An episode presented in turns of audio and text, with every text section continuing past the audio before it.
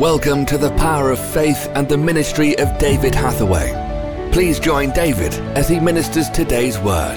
I want to encourage you in this coming year. Now, already I believe that God has seen the future and God has all his plans for what's going to happen.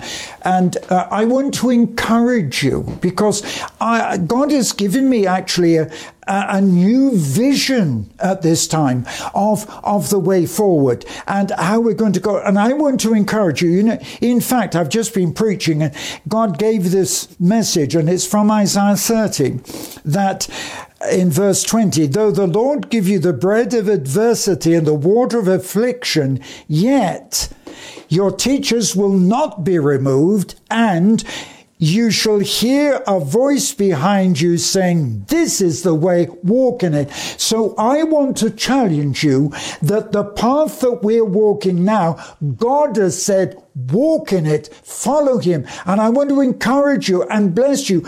God God knows the future. God has lived the future. God isn't a God of the past. You know, God knew before, the Bible says, before sin came into the world, that the Lamb of Jesus Christ was the Lamb of God slain from the foundation of the world. So before sin, salvation came. And just as now, be encouraged because what we're having to live through, God has prepared your future and my future. Let's leave it in God's hands. Let me pray. Father, I just pray that at this time you'll give real encouragement. Let people see that our futures are in your hands, that you have prepared a glorious future for us take our eyes off a pandemic and see the glory of heaven in Jesus' name.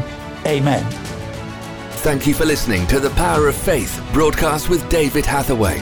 We would love to hear from you. Contact us by visiting www.eurovision.org.uk. Also available online are a large assortment of videos, magazines, and books for your growth in God. We would like to give all new subscribers to David's ministry a free gift. To receive your free gift, visit www.eurovisiontv.org. Remember, those who know their God will be strong and do exploits.